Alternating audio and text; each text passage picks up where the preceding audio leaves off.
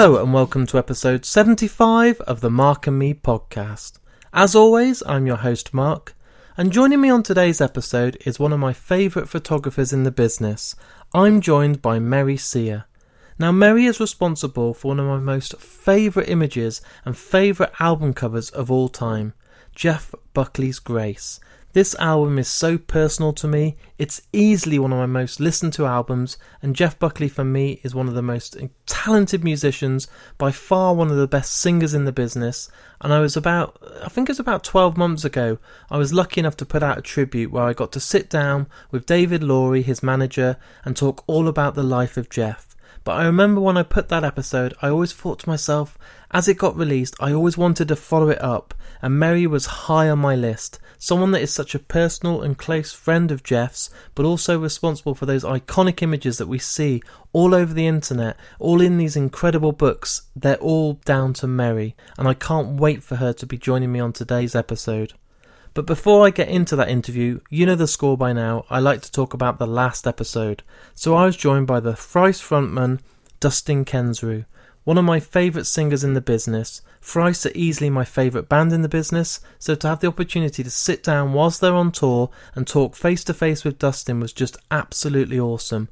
A great guy, and I'm so excited about his podcast, Carry the Fire. I'm a subscriber, I'm a Patreon, and I listen to every single episode. It gets better week after week, and I'm so, so proud of what he's doing, and I can't wait for the future of the podcast, but also the future of Thrice, because right now they're going to be recording and writing more material, and it was just such a great interview. So thanks again for everybody that listened to that.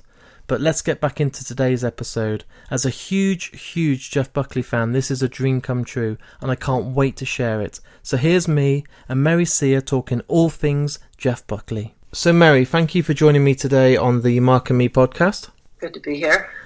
So, for the listeners out there, what I wanted to know today was basically taking it right back to the start. And when was it that you discovered you wanted to be a photographer? Was it at a very young age? Were you at school, or was it a bit later on in life? Actually, I have a bit of an unusual story. Um, when I was 15, I ended up winning um, a modeling contest for a product called Love's Baby Soft. And that was a perfume that was very popular at the time with teenage girls.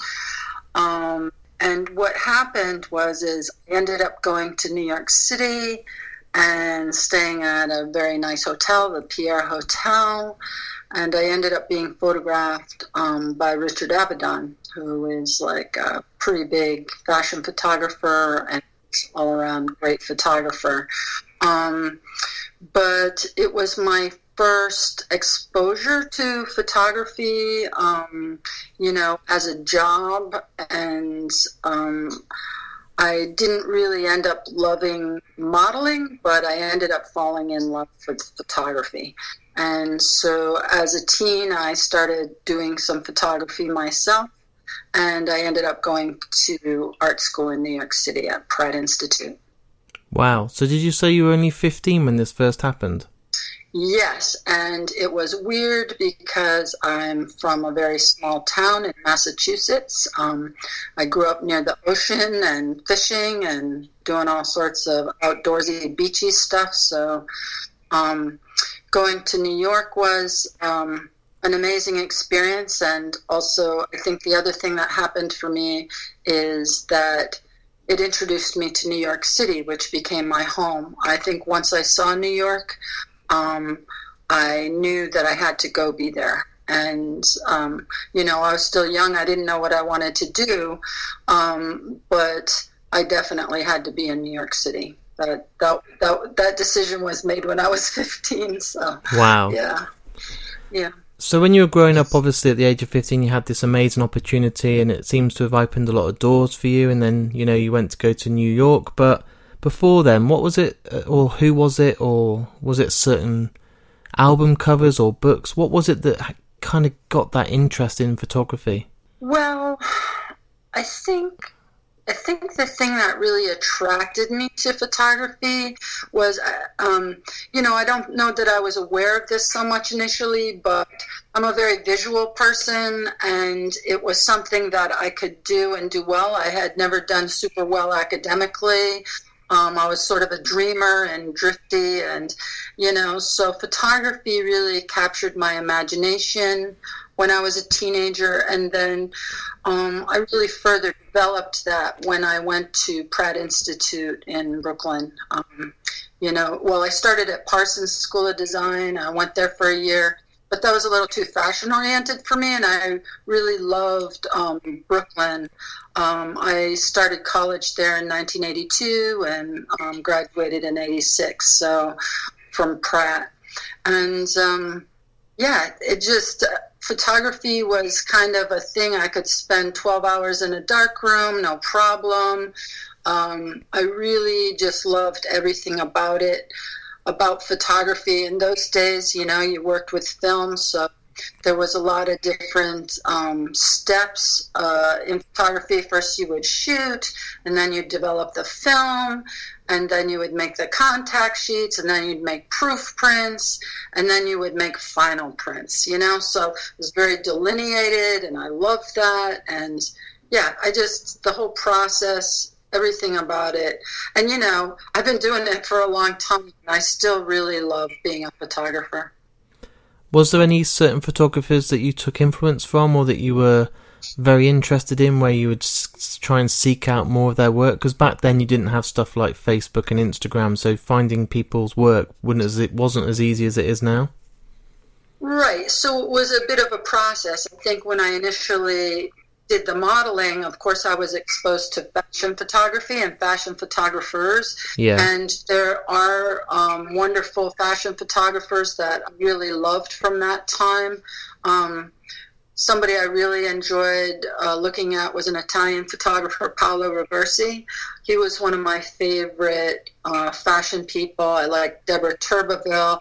I really liked, um, also when I was in um, college, uh, one of my exercises for myself was to really try to imitate Richard Avedon's lighting. You know, um, ultimately, I wasn't really interested in fashion photography, and so, but there were a lot of fashion photographers that I loved. Um, so I think following the fashion influence, I really um, became much more interested in documentary and street photography. So, and that's that's also what I um, really pursued when I was at Pratt Institute.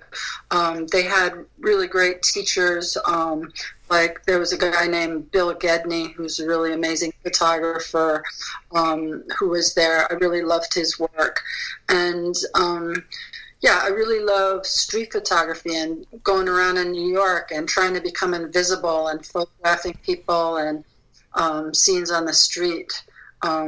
Yeah, and New York was an endlessly fascinating um, uh, place to photograph. It's one of my favourite places, and I, I was only uh, there a couple of years ago for my dad's birthday. We took him out for his 80th birthday, and I, I fell in love with it. And you know, it's the the amount of material you could get, I'm sure, with a camera is endless. Um, I absolutely love the place. When you mentioned Brooklyn, it's it's so iconic, isn't it? It's absolutely stunning. Well, Brooklyn is a funny thing. I just read, uh, you know, I've been there since recently. I just moved in November up here, back up to Massachusetts, where I grew up. Um, but I spent my whole adult life as a photographer in New York City, and it just. Um, it was such a wonderful place to have a career and you know also i have to say um, brooklyn you know when i first moved there when in the 80s it was rough it was not the the current iteration of new york is doesn't have any resemblance to like new york city in the 80s like um, in the 80s you know, it was very dangerous. And, you know, one of, I'll tell you, one of my weird jobs I had in the 80s was um, I worked for uh, the DA's office in, um, in, the, in Queens, which is right near Brooklyn.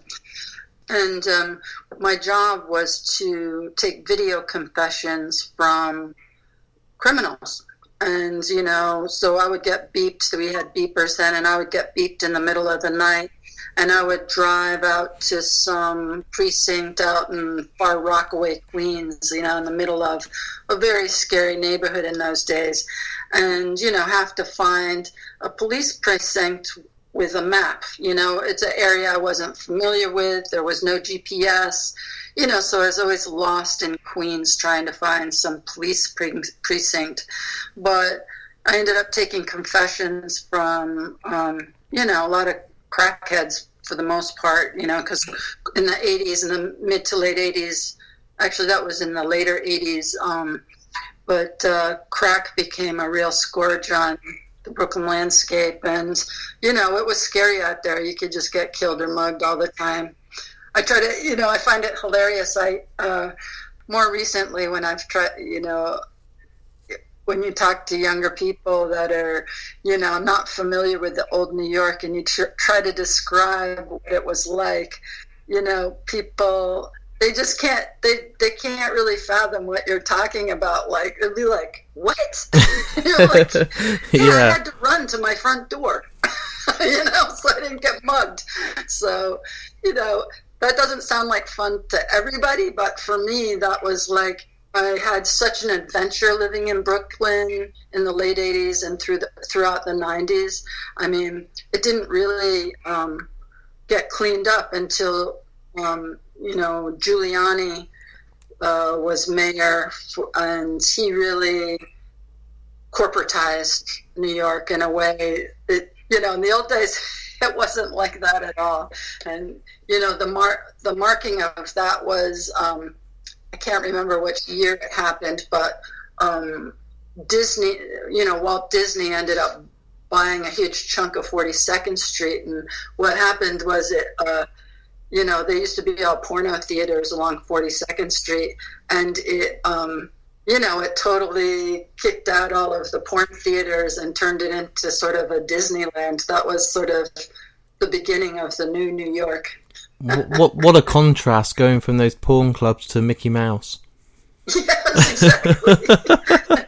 but you know, I mean, and it's hard to really describe to people why you miss that. Like, why do you miss the old porno th- theaters on 42nd Street? It was just, you know, it was kind of like being in the Wild West before that. And, you know, I think for artists, it was a place where an artist could really create themselves and really find their own thing and their own voice. And, um, you know, I think New York was a mecca for weirdos and artists from all over the country would gravitate to New York.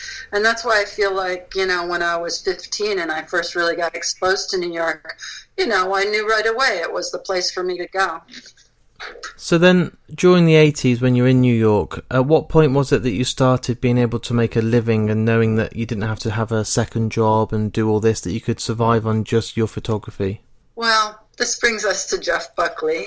Um, what happened was, you know, Jeff was very instrumental in allowing me to um, he basically got my me my first job with sony. Uh, when i photographed him for the Live at Sin-é ep um, he's the one who got me into the sony system. And after i did that initial job i ended up doing quite a few more jobs and having a, a music photography career. So I ended up working for other music companies and stuff in the 90s. And you know, but Jeff really got me my, he fought for me. He got me my first job in there. Um, you know, before that, I had uh, only photographed him for um, a magazine, for Paper Magazine. Um, and from that initial shoot, he decided I was the one that was going to be shooting his first album cover.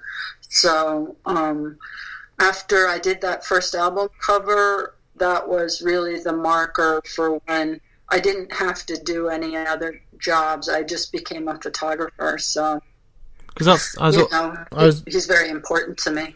I, I was very intrigued on if you had done much band or solo musicians or music scenes before meeting Jeff. I didn't know if that was your introduction or now you've told me, but I was I was quite intrigued about that.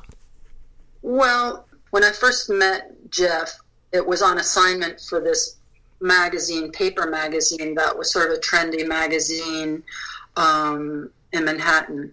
And, um, you know, I was very fashion oriented and stuff like that. And they would give me um, a lot of jobs. Like they didn't really pay you anything, but it was a way after I got out of school to build up my portfolio. And I was a lot, you know, I was able to um, photograph people like Wim Wenders and a lot of film directors and musicians and rappers. You know, it was an amazing job because it really gave me a diversity of entertainers, and I was really attracted to photographing people. I think not just musicians, but artists. I really love working with artists and other artists. You know, that is, um, uh, and I think a lot of times that's because even if they work in a different medium, we can find a collaborative space together um, because they kind of understand the process of what I'm doing. You know, if somebody's a musician, um, you know, they have their own type of process, but there's a way to relate that to what I'm doing photographically. So I really um, love collaborating with artists. You know, they come up with weird ideas and things for you to bounce off, and it, it becomes um, play. And that's what I love about being a photographer. I've always been able to play in whatever type of job that I'm doing. Yeah. Has there been some jobs that you've been on with bands or musicians that have been too challenging where you thought I, this just isn't going to work our ideas aren't going to be collaborative it, it's it's just not going to work well i think um, i did this album cover it, it, was for i think it was for warner brothers and um, it was a i'm not going to say who it was but it was a rap musician it was a woman and she was great and everything, but she had this manager who really just wanted me to take a booty shot. Like he just really wanted a shot of her ass. And I was just like, you know, I don't do that, you know? So um, it, that was a painful shoot. And in the end, you know, he's like, oh, just take this shot in front of this Mercedes, you know? And he really, you know, the, the, the musician had, she was young, she was really nice um, but he really just wanted a shot of her butt, you know, and I, I think that was like a terrible shoot. That's the worst shoot. I don't even like to talk about it because I don't want you to look it up. no, no, that's fair. I'm like, I'm a little, and you know, in the end, the guy got me. There was two shots I took of her in front of this Mercedes, and I had a strobe. It was outside on the street in Brooklyn, and you know, he made her turn around and he said, Take this shot. And I ended up taking two shots. And, you know, she had short shorts on. Anyway, that was the album cover. And the thing I remember, and it was horrible, I just felt like, you know, a bad woman too, like not really like sticking up for women's like, what do you mean you want a butt shot, you know? And uh, the the most horrible thing was I was up on 42nd Street or Times Square, one of the big music stores, I can't remember which one, and there was like a I don't know, it must have been 10 feet by 10 feet Duratrans in the window of this woman's butt, and I took that shot, and I was just like, oh my god, this is horrible um, I don't know. You know. So let's so let's um, flip it around then. What's some of the best jobs you've worked on that you've been so proud of? Well, there's obviously the Jeff stuff. I, I've always loved collaborating with him. Um, but um, I did uh, um, Lilith Fair for Rolling Stone, and that was a really great job. That was in the I don't know, 97, 98, 97. And um, that was an awesome job because I got to travel around with a writer um, and be backstage with the musicians and shoot in that documentary style that I really enjoy shooting in. Um, and I got to shoot a lot of great, uh, you know, singers, uh, Paula Cole and um, Sarah McLachlan and uh, um, yeah, a lot of really great. Uh, you know, it was a folky style that was very popular at that time, and um, but the tour was really great, and I uh, yeah, I enjoyed that. The the way I was introduced to your work was obviously via the Grace album, which is, in my opinion, my favorite album of all time. Um, Oh. I bought the book A Wished For song and I fell in love and I was looking through it and it's it's so well put together it's so well respected. I think you know there's stuff coming out at the moment where there's Jeff's journals being released and all this which I'm just not for but the way you put this book together as like a, a celebration and collection of all these amazing shots. What what was it like working with Jeff and be around as a person? Well, you know, Jeff is an artist, and I mean, in in in like all of that glory of, I mean, he's somewhat temperamental, um, amazing. He's, you know, he could be very generous, and I would say he had a very mercurial personality. That he um, was very generous. He loved to collaborate with other artists. That's why I think we got on really well is that that is also something that I really enjoy. I mean, a lot of times I'm a type of person who is very solitary or likes to work alone, but when it comes to photographing artists, I really get the opportunity to collaborate and really share a vision with somebody else. And Jeff, in that regard, particularly, is very generous with himself. He was willing to try anything, and I and I mean it. Like he let me follow him everywhere. I'd follow him into the bathroom. I'd follow him everywhere, and he never said to me, "No, Merri, you can't come here. Just get out." And he didn't really ever. I don't think he ever said that to me, and that in itself is pretty amazing. I mean, most people, at least some to to some degree or another, are more private than that. Like, like, all right, that's enough already. But he never, you know, no matter what I did, he never really said, no, we're not, I, I'm not doing that. He never said that to me. And I think that is the amazing thing. Like, even if he didn't know what I was alluding to or talking about particularly, he'd be like, okay, let's try it, you know? And I, I have to say, that's pretty, for me, that's a lot, that's very generous, you know? So that's how I would describe him as a collaborator. He's extremely gen- generous. Know? So when he was actually working on the Grace album, and you had this now cover that is just legendary. You know, when you look at the the top album covers, there's always people like Nirvana and the Stone Roses and the Rolling Stones, and you get all these classic albums. But Jeff is always in the top twenty. He's always there. It's it's the best debut album in my opinion, and the cover's very unique. Um, I read a lot of stories about how he wanted the image to look, and the image they went with was not even kind of planned. He was just kind of putting on a jacket. And is that true? Is he just messing around on the shoot to, to try and do that, or was it quite a staged photo, or how did it work out? Well, in on for the album cover shot, um, there's a number of different stories about that. I mean, during the shoot. Um, that was a point when we were just about to take a break and he was hungry and we are going to have lunch and he started eating this banana and I, I think there's this thing that people don't really know about Jeff sometimes is Jeff was an extremely humorous person. He was he was sort of like he had a very good comedic timing. Um, so at that point in the shoot, I think he was blowing off some steam and like fooling around and you know um I would say maybe like overacting some things a little bit just for fun, you know. We are playing around, which is what you know why I think we got some good picks is that he would play and we would play and that would produce the pictures.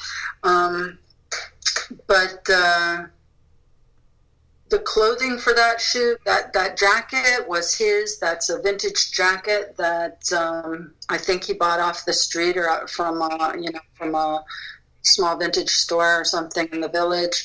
He usually got a lot of his stuff off the street. You know, people would just lay out blankets and sell their stuff on the street in the old days. I don't think he can do that anymore without a license, but um, you know, everybody down on Avenue A and stuff, they'd have these blankets out on the street where you could buy stuff, and it would be sometimes it'd be like really weird stuff, like somebody's broken old toys or something, or somebody's like fur coat and broken dollies or something, you know. Yeah. So, um, but um, the thing there was a couple different things about the cover, and one was I think that not everybody at the record company maybe liked his uh, glitter jacket, uh, and I think other people wanted to have a different type of shot uh, than, that they thought that that might be a little effeminate. I hate to say that because it seems so ridiculous, but um, I think they wanted, you know, I think the company had a pretty strong idea of how they wanted to market them and market Jeff. And I don't think he had the same idea about it. That's that's what I think that was about. Um, but you know, that was a shot he chose off of a contact sheet, and he wanted that right from the beginning. You know, I remember when we were looking at the contact sheets after the shoot, and I had printed some proof prints of the shots that I really liked from the shoot. Um, and the album cover wasn't one of them. You know, I was like, yeah, it's all right. You know, it's okay. But he saw something totally different in that shot. Uh, when he looked at that photograph, he could really tell that he was listening to the music. And that's what he said. He said, I can tell I'm listening to the music. That's it. That's the album cover. And he never deviated from that. And, you know, the first um, contact sheet image he saw was only like an inch big. It's by an inch and an inch and three quarters or something.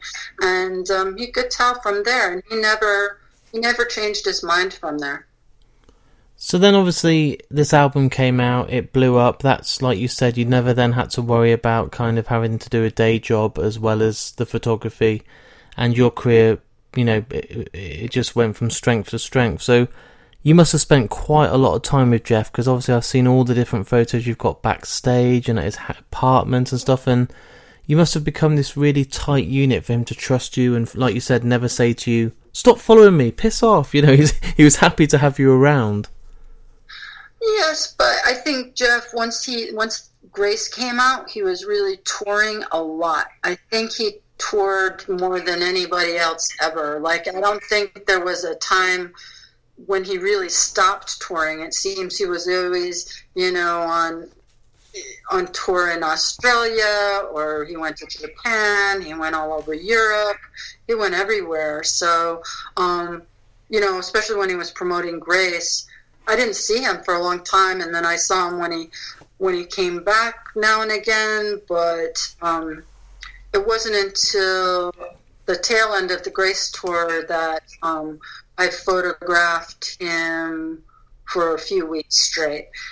That covered places like Texas and New Orleans and Florida, um, uh, multiple locations down down south there. So um, that was really wonderful because you know it was 100% saturation. I was able to photograph all the time and the way i liked and documentary style. And which doesn't mean we didn't do portraits because you know we take the guys around and we do portraits um, you know on the street. We did a bunch of them in austin and we did some different ones in new york. So um, but you know I, I think it was full saturation when when jeff came back to town you know, from being on tour. So when he'd come back, he'd be like, okay, I'm back. Let's go. Let's do this. Let's do that. So he kind of demanded, like, uh, you know, I'm not going to say 100% attention, but once he was back, he's like, okay, I'm back. Like, let's, you know, he had, you know, things he wanted to do.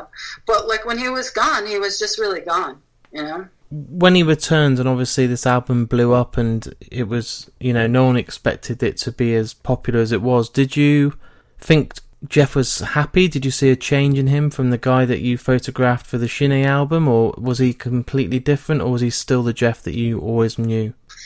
No, I mean he changed. Uh, when I first met him, he was definitely a lot more of a goober. He was a lot goofier, less serious you know, he, I, he didn't have the same pressures on him. Uh, so I think once he had gone on tour, and again, because he didn't really take any breaks, um, he was exhausted and a lot. And um, I think just the demands on him, like psychically, uh, about being in the public sphere all the time, you know, I think that took its toll. You know, he didn't really have time to have any kind of regular life. I'm not saying he didn't enjoy that. I think, you know, he seems like a natural for being on the road. He seemed to really like it.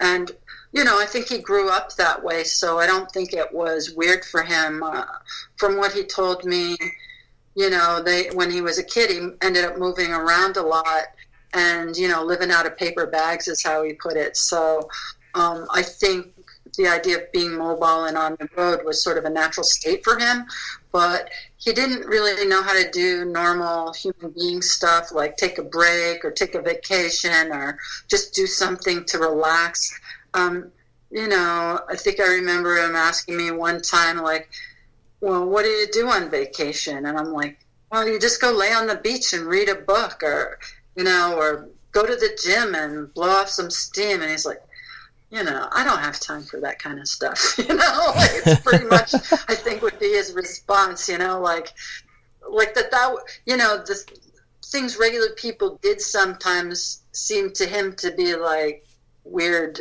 weird ideas, like vacations, things like that. I don't always want to talk about it. It was a conversation that when I had with Dave, I found quite difficult because it still feels very raw even after all this time. But obviously, when we lost Jeff, can you remember where you were and how you found out? Yep, I was in my apartment, and um, a guy, a guy from Sony named Steve Sussman gave me a call and uh, he said he just told me that Jeff had gone missing. Um, and you know, my first response was that it was. I just thought Jeff was um, playing a prank. To be honest, I I didn't believe it. I just thought that he was fucking with people, and um, you know, because he had a weird sense of humor. I'm not. Uh, it's not. I, I just. It just didn't seem it didn't seem possible for one, and I also think that I could see him doing that. Oh, I'm just gonna like take off and you know fuck Dis- disappear. You know? Yeah. but it wasn't that, unfortunately, and um, yeah, no, it was really a very difficult time, and you know, yeah, yeah, it was a bad time.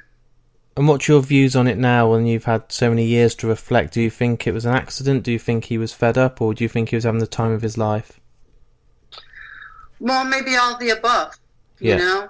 I I don't know if it's like you know I think people try to parse it out and like say oh did he kill himself or didn't he kill himself or no way he didn't do that or he did drugs or he didn't do drugs or everybody's got you know Jeff was a I would say a very compartmentalized person. I think he shared different things with different people. And I think he was actually different a, a different person for you know different people who knew him. And you know maybe we're all like that but um the one thing I do have to say is that there was always an awareness in me when I photographed him, and I think it comes out in the photograph sometimes.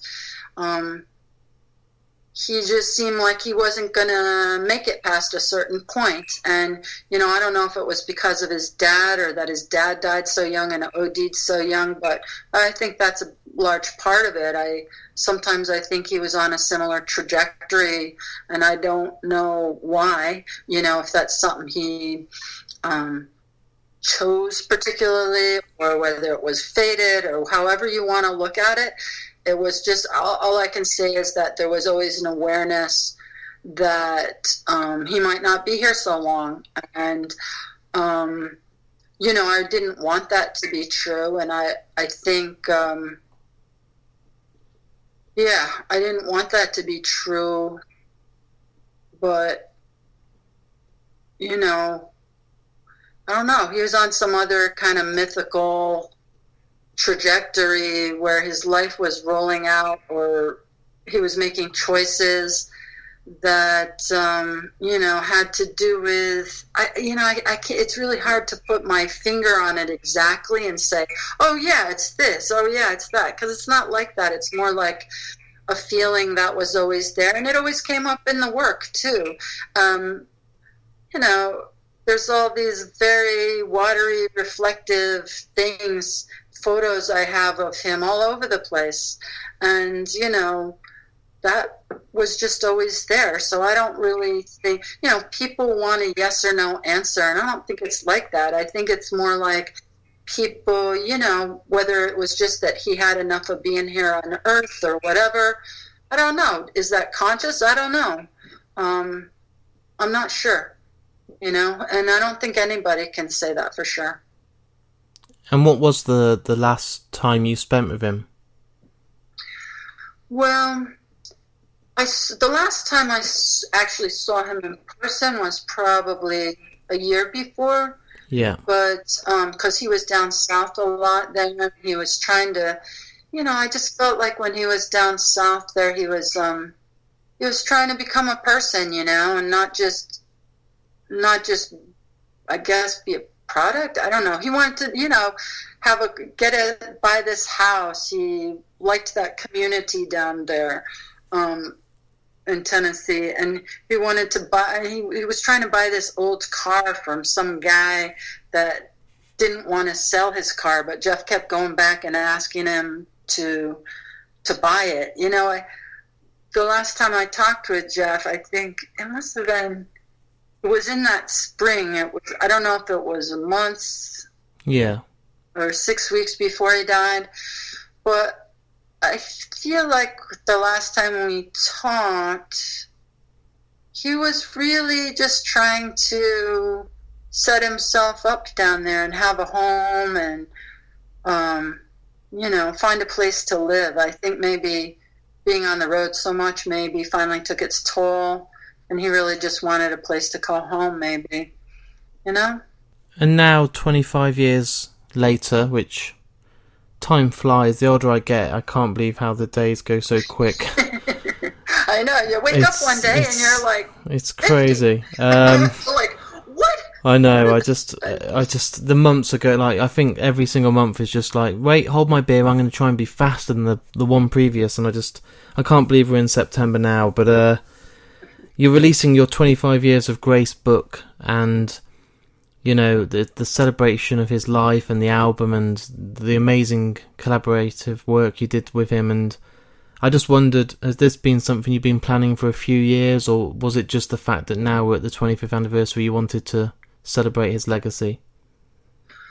Well that's a little bit more complicated. It's kind of in for the 20th year anniversary of the album, I did something with Rolling Stone Australia, and um, you know they ended up using all my pictures for this article, and they interviewed everybody, and so I had been thinking after that that I'd really like to make a more expanded version of that, um, and you know I think the interesting thing that happened in the interviews uh, the new book that I've done is that I interviewed everybody involved in the making of Grace, so um, publicists, A&R, um, engineers, everybody, the band, of course, um, anybody involved in making Grace, I tried to interview, and I think I got most everybody.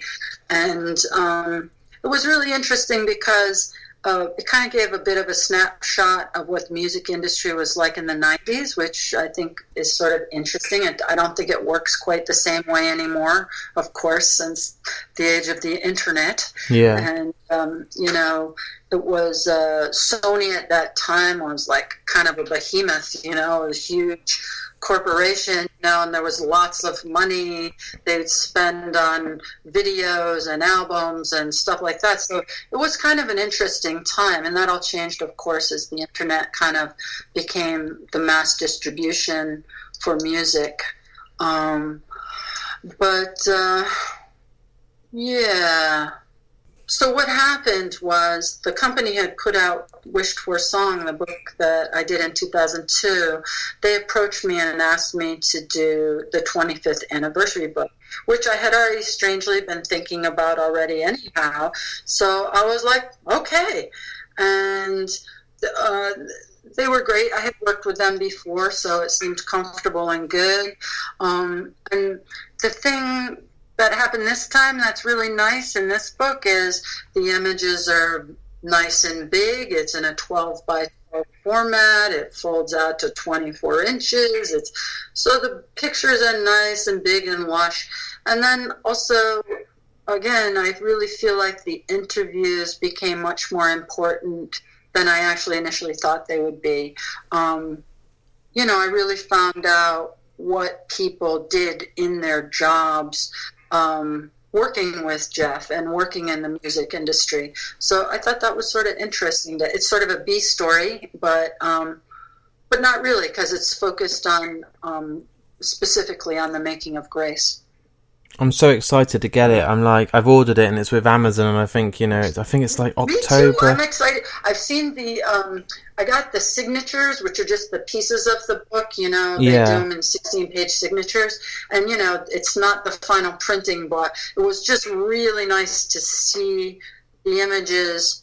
I I know super large. They're large, you know, and they look beautiful. So I'm just like, yay, because you know, it's nice to see it. I, I, I really enjoyed making a wished for song, but, um, you know, the images were sort of small. And of course, I want to see them big. They're my pictures. Yay. I, I, I bought that book in paperback and hardback. Well, hardback is just in my collection as do not touch, leave this, don't ever fold the page, just let it be.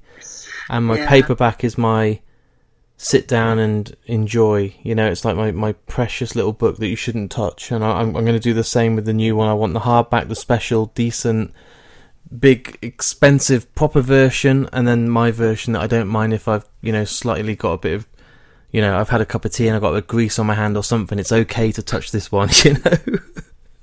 Well, I'm just about. I'm going to send out. Um, uh, I don't get some first copies until the end of September, but definitely give me your address because I'd like to send you a, a copy. Like That would be you one. awesome.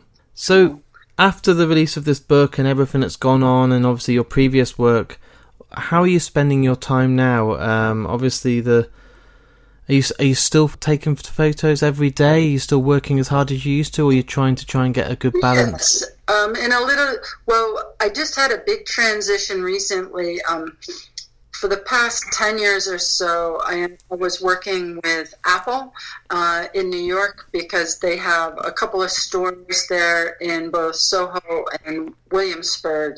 And I would photograph the events there. So um, that really took a lot of my time for the last 10 years. Um, but in the last three years, I also have been getting my master's, my MFA.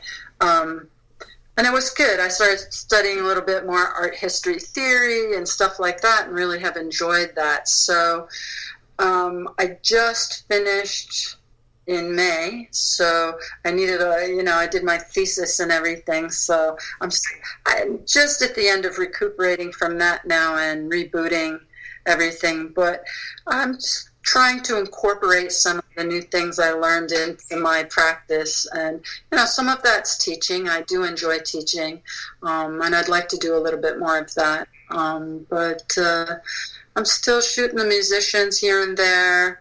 Um, yeah, and we just we just came out of New York recently too. We just moved out in November, so I'm getting used to country life again.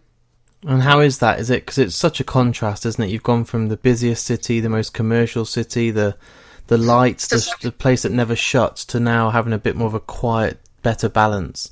Yes. Well, as I mentioned before, New York is not really the same New York I initially moved to. Yeah. And I think over the past 10 years, even five years, more like five years, I, I hadn't really enjoyed living in New York quite so much. And the environment has changed, but also it's becoming a more and more corporate space. It's very, um, it's not really meant for artists so much now. It's extremely expensive. Um, you know, the neighborhood I moved to, Williamsburg, when I moved there, it was a Polish neighborhood. Um, then there was, you know, scattered artists here and there. And now it's like, you know, it's pretty much for rich people now and with people with nannies and all that kind of stuff. And that's fine, but it's not really a space um, for an artist so much, I would say. It's too, you know, there's not enough room there. it's very corporate. And, you know, that's not the New York. I hate to sound like such an old old guy, but it's just I don't know. It's I, am enjoying my transition into the country life a lot. Um, I have a bunch of chickens. You know, I have my garden. I have, you know, I'm getting reacquainted with nature. Something so, you've missed out on, I'm sure, being in the uh, the Big Apple. Yeah, that's what was always in Greenpoint, Williamsburg. You know, we had McCarren Park there, but I wouldn't really call that nature. so, um, yeah. But um, you know, once in a while, I I have a feeling like I miss New York, but really, I kind of miss the old New York. If you want to know the truth. My final question for you today, and you kind of touched base on it a bit, and especially with the music industry and how it's changed. I think it's easier to do things now. If you want to be in a band, you can record an album at home for no money when 10, 20 years ago you had to spend thousands. But the same with photography, you know. Everyone on Instagram thinks they're a photographer now with a filter, but. I know! Everybody I know, is a funny. photographer. And I just wondered how you would kind of guide someone or give them advice who's listening who wants to be the standout photographer now because we're inundated with people. It's it's a hard place now, this world, to make a name for yourself, and you're usually fi- famous for around five minutes, and then you're just brushed aside, and it's next. But how right. would you give that advice to someone now that wants to be like you and have that career and shoot those people and produce those albums that they're proud of? Well, I think there's pros and cons to the you know past and the present. Like in the past you know you didn't have access you know. I couldn't just you'd have to call somebody on the phone and cold calling somebody you don't know they barely ever answer. Because of the internet if you have something interesting to show or um, uh, you know, something good that will catch somebody's attention, you can get in touch with almost anybody. It's amazing. You know, whether you do it through somebody's manager on the on, online, you know, if you have something, people will respond. Um, so, but in you know, so that's the positive thing I think about now. There's a lot of different avenues people can follow. Um, to achieve their goals. However, you know, as you mentioned, now everybody and their brother is a photographer, is a musician, is a everything, um, without um, a lot of times without actually doing the work it takes to get there and to do that. And you know, technology is there to assist a vision. It doesn't replace a vision. So, you know, no matter how sophisticated or easy technology gets to use, it doesn't necessarily mean like that everybody who does it has a great idea. And that's why there's like phrases like creatives or content or things like that. You know, there's a lot of content out there to wade through. So that's the difficulty of now. You know, you have the techno- technological tools that can help you achieve your goals but and and to distribute them and get attention. But you also have so much competition and there's a lot of subterfuge in that there's just so much stuff. Um, you know so in the old days you didn't have so many people trying to do the same job you were doing. Um, but it was harder to get in touch with the people you wanted to talk to. Yeah. like for instance um, you know jeff kind of broke me into uh, Sony uh, in the 90s. And, you know, just a quick weird story about that is, you know, the art director um, that was Jeff's art director, the art director that did Grace, um, Chris, he actually had a lot of my promotional materials in his office when I went there for the first meeting with Jeff.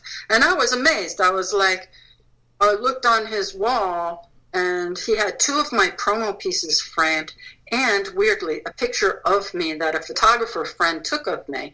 And I kind of was like, geez, why didn't you ever call me and give me a job? I mean, he liked my work apparently because he had framed some of it, but it really took um, Jeff to bring me into that space to get him to give me a job.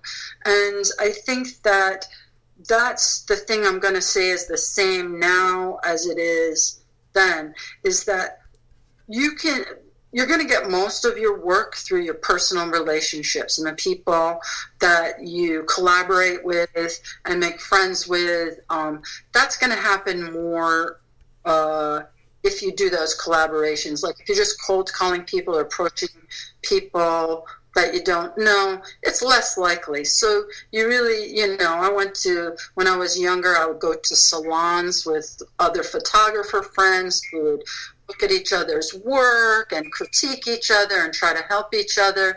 And I still think that that's very important, especially now because, um, you know, one, if you're really serious, like for instance, about being a photographer, you have to put in the time. I don't, there's no substitute for, um, you have to do it all the time. That's all there is to it. To get better, you just have to keep doing it. And, you know, and if you do that, then you'll find your own voice eventually. You know, initially you have to copy other people, imitate them, or imitate their lighting.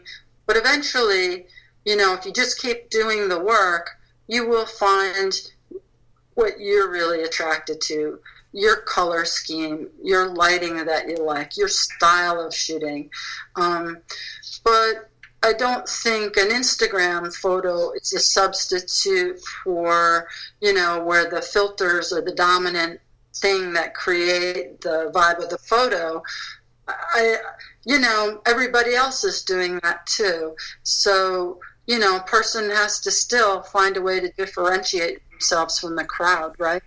And, um, yeah, that's the important thing. Then you know you have to put your time in. You know, I know it's a drag, but you got to do it.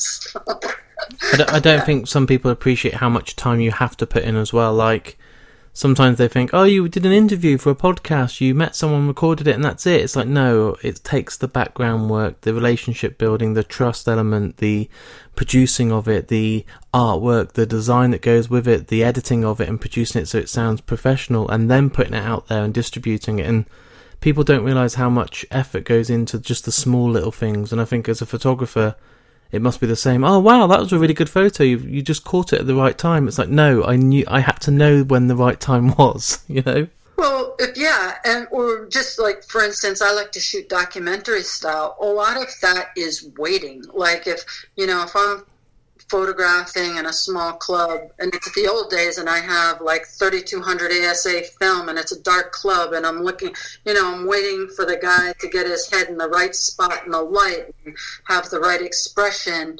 So there's a lot of waiting and patience that's involved in that and you have to be willing to do that kind of stuff. Like you have to become whatever field you're you're in you have to become very observant of you know your environment and what's happening. And um, that's a that's a practice thing i think you know? And and you know as you know you must know from doing the podcast it's probably different than when when you started than now. I mean i'm sure you've learned a tremendous amount right? And things have changed in your technique right? Massively. I think i need to just I think the biggest lesson I taught myself was just to stop sometimes and let people talk and allow that space. Not, I listen to too many podcasts where it's like, how are you? Oh, great, I'm well too, and I'm really happy today. And it's like, no, no, you asked how she was, let us say how she is, and then we'll ask the next question, you know? Well, I don't know. That that means I get to ramble and ramble, and I can really ramble. So I love it. I could listen to you all day, so I, I will never complain. I absolutely love listening to people talk. So I think if you allow them the space and the time and the the respect, I think it's it's gold, and that's what this world misses right now. Yeah, do you feel like the content is uh, a little thin sometimes? It's just it's just so fake now. It's just everyone's trying to sell something in five minutes, and every snippet is a two-minute video. And if you want longer on Instagram, you can't do longer than a couple of minutes because people just don't have the attention span. Film trailers are two minutes. A film is now an hour and a half. People haven't got the patience of a you know just they just want something quick done, and it's a shame. Yes. I agree. I agree, but I, I wonder what's um, I wonder what will engage people that way. I wonder how how you can get people's attention now. I'm not sure now, but uh, there's a big audience out there that's still like a proper conversation, and that's why I still do this and I'll continue to do it. And I think if you get to hear a snippet of someone, you can hear that on every single station because they're there to sell a book or sell a film. But if you actually have a proper conversation, you learn more about why they're doing that book yes. and how it's become. And that's yeah, which I would say true. That's true. And then also, you know, that is true. Like in most of the time in interviews, especially about the Jeff Buckley stuff. Also, I think you know people want to hear what they want to hear sometimes too. You know, they have um, certain questions that they um, want certain responses to, and if you don't say that. I don't like it sometimes, uh, you know. And not having a motive is quite nice. Sitting here and just talking about Jeff and your career and what influenced you and It'd be like the same conversation we'd have if we met in a bar and just had a drink and were talking and discovering about each other. And that's what I think is important. I think if I'm just there saying, "Did you think Jeff was uh, suicidal?" You know, what what's that going to do? You know, it's it's it doesn't. Yeah, it doesn't really that that uh, yeah, and also like uh, trying to get concrete answers to things that are a little more mysterious. Uh, sometimes that doesn't work either. You know, they're just sometimes things are just mysterious. You know, you can kind of look at the mysteriousness of them, or describe them, or take photographs of them, but you know, really, you know, that's the thing I have to say about my time with Jeff is like I, you know, part of me just feels like I was kind of a witness to him passing through, and that was my um, job, I guess, with him, or my uh, yeah, that's just what it, how it turned out, you know, in terms of our how what our dynamic was and our relationship. Like he wanted me to witness that and photograph that and um, save that, I guess, for posterity, I guess. But um, you know, I, I know that's true. I, you know, Jeff on one level was also very practical. You know, he understood that, um, you know, I think having like a personalized image, uh, you know, photos taken by somebody who cared about him were gonna, um, we're going to have a different effect than if you just went in and took that photograph. I just met him, I took the photo, and you know, that's it. Um, so I think he understood the um, um, the influence that that could have on the images and how he was perceived and how he was portrayed. So um, I think that's why, you know, once we did some work, he decided to keep engaging me that way. It shows though in the in the photography I've seen of yours, all the live performances you've captured him. He's it sounds ridiculous, but I can say it because it's to you and you're the person with the camera. But he's got that trust in the photo, if that makes sense. He looks relaxed. He looks at ease. He's not blinking halfway, playing his guitar, and his hair's all over. It's you've captured the moment, and that moment is probably because he knows it's you and he's trusting you. And it's it's hard to express because you're the person that took the photo, but his photo. No, no, you're right. Yeah. And I think again when I was on tour with them and on the road, it, because it was a continuous thing day after day, it also became such a part of our dynamic. Like, um, you know, I would be wandering around doing my own thing, like whatever, crawling around, shooting from this angle or that angle. But every once in a while, like during the performance or during warm up or something, he would like look for me and find me in the room and like make eye contact and then just like you know have a little smile and then keep doing what he was doing i think that that that type of intimacy was so seductive you know for what i was doing and the way i felt about him and how i was portraying him i you know and I, I feel like he was very aware of that, but I don't think that that makes it less sincere. I still think it was a sincere connection, but there was a usefulness um, of that for him. You know that that's how he wanted to be seen or portrayed or viewed, and um, you know, and I was willing, certainly willing to do that. I think the word that keeps tapping away while you're talking to me is just authentic, and that's what other people wouldn't be able to capture. You could because it was real. Well, that was his primary um, concern, I think, all the time that he was being authentic, that he was being authentic with himself, that he was being authentic with his audience, that he was being sincere, you know. So I think, for instance, when Sony or someone was trying to depict him a way, in a way that he didn't think was authentic to him, he was very resistant to that. He wanted it to be real and, um, yeah, and you know, and again, at that time in the 90s, that was also an idea that was very prevalent with a lot of artists. You know, as the corporation grew and grew and became more dominant in people's lives, you know, that artists wanted to maintain some sense of authenticity became kind of the word on everybody's lips. Um, you know, is this authentic? And, you know, I don't feel like people are focused on that idea in the same way now as they used to be. Like, um, yeah, I feel like people are much more willing to trust the corporation now, whereas at that time in the 90s, that definitely wasn't how artists were, at least artists in New York were looking at the corporation. Certainly not with trust. Yeah.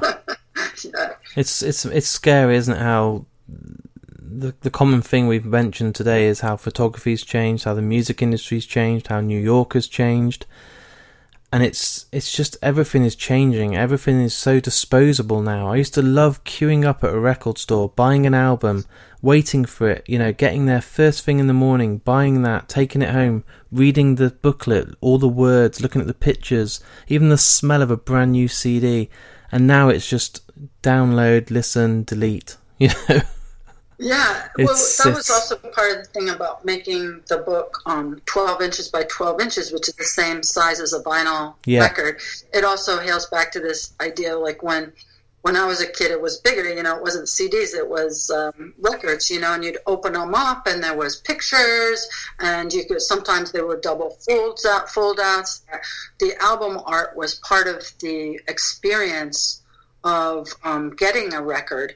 And um, yeah, I mean, and also I'm lucky to be in this gallery, Morrison Hotel Gallery, uh, which um, is run by a photographer named Henry Diltz, who did, you know, um, uh, um, like some of the most famous 70s album covers that existed. And he, you know, they, they, at that time they created album packaging design with the photography for the first time it would be like an art director doing it instead of somebody from the record company or a photographer in the band would come up with a concept it, it's a you know that really i loved that idea that the visuals were just as much a part of the experience as the music or maybe not quite as much but at least it was uh, something that supported the music I think that's why vinyl's doing so well and had such a comeback now, and I think at the moment it outsells CDs again because people miss that. People miss the the artwork and the, the, the whole experience again. It's that nostalgia trip, and I miss it, and that's why I'm buying my favourite classic albums of all time again on vinyl. So I've got them. It sounds better, but also it's nice just to have the whole package. Yes, it's a different experience, and it's more. I think also as things become more abstract, and and as you said, soundbitey and short, and you know everything's like blah blah blah blah blah coming at you. That to have something solid and you know that you can hold in your hands, that you can touch, and you know experience in a in a you know what maybe experience in a more long form way. It's not abbreviated. I think that's um, you know yeah. I can see how people would be hungry for that now. I know so many listeners right now that we're going, shut up, Mark. You sound like a granddad. Just get with it. Download Spotify, listen to music. It's easy. You can have a thousand songs in your pocket. You old git. That's too easy, darn it. Too easy. It's been an absolute pleasure to speak with you today, and I've absolutely loved the journey you've taken me on and hearing all about you growing up and how it's all worked out and how you're still doing it now and your life's changed. And it seems like you've had a great, great time and you've still got great times ahead. So I just want to say a massive thank you for joining me on the podcast. Thank you. Yeah, no, photography has been a wonderful adventure and it continues to be so. And, and it was a pleasure talking to you as well. So there it is. There's my interview with me and Merri. Such a great person, such a beautiful person, and so honest and so deep. And I really do appreciate just how honest the interview went and just how much she let me into the life that she spent with Jeff. So I'm very, very grateful, and it is really genuinely a dream come true to have that time with Merri. If you haven't checked out Merri's work, go on her website, go on her Instagram, go on her Twitter. Everything's available online, and just look at the amazing work she's done and still doing to this day. She's very, very talented and an absolute genius, and I love all her work that's out there. I checked out A Wished For Song, that was one of the first books I got, and recently I bought it for one of my best friends, Darren. It's such a beautiful book. It's so well put together with some amazing images of Jeff, some amazing words, and honestly, you'll sit there and get lost in it. It's one of those books that you just have to own and you'll keep dipping in and going back to it all the time. But the most recent book, 25 Years of Grace, is this hardback edition that's just come out.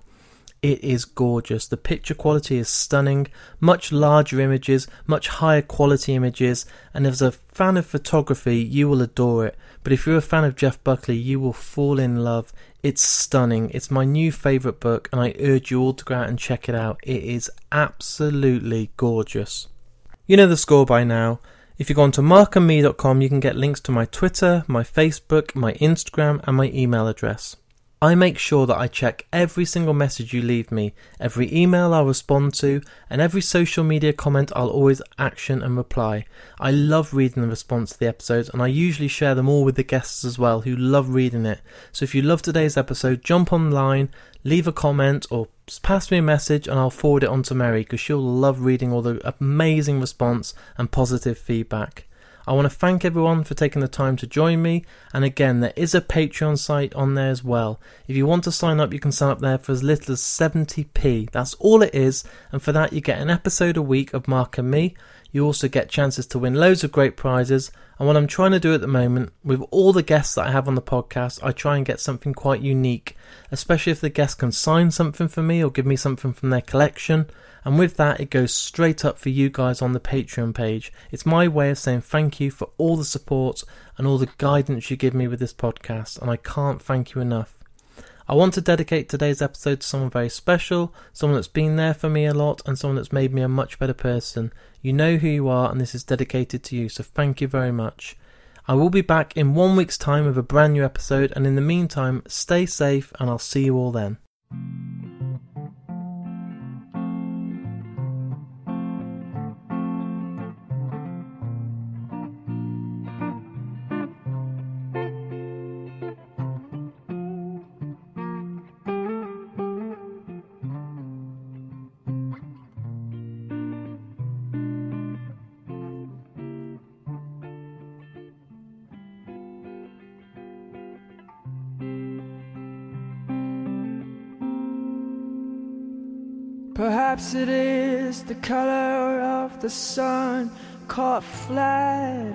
Covering the crossroads I'm standing at. Or maybe it's the weather or something like that. But mama, you've been on my mind. I mean no trouble, please don't put me down, don't get upset, I am not pleading. Oh, saying I can't forget you. I do not pace the floor, bow down and bend, but yet. Well, mommy, you've been on my mind. Even though my eyes are hazy and my thoughts they might be narrow, where you been? Don't bother me. Or bring I don't even mind who you'll be waking with tomorrow. But mama, you just on my mind. I am not asking you to say words like yes or no. Please understand me. I have no place I'm calling you to go.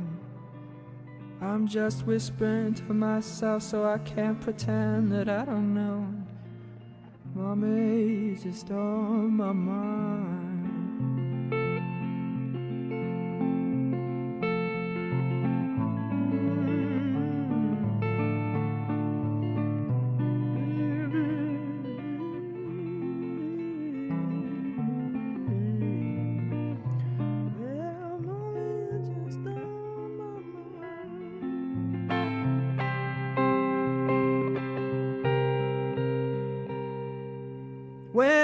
Wake up in the morning, baby, look inside your mirror.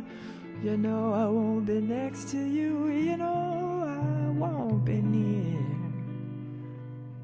I'd just be curious to know if you can see yourself as clear as someone who has had you on his mind.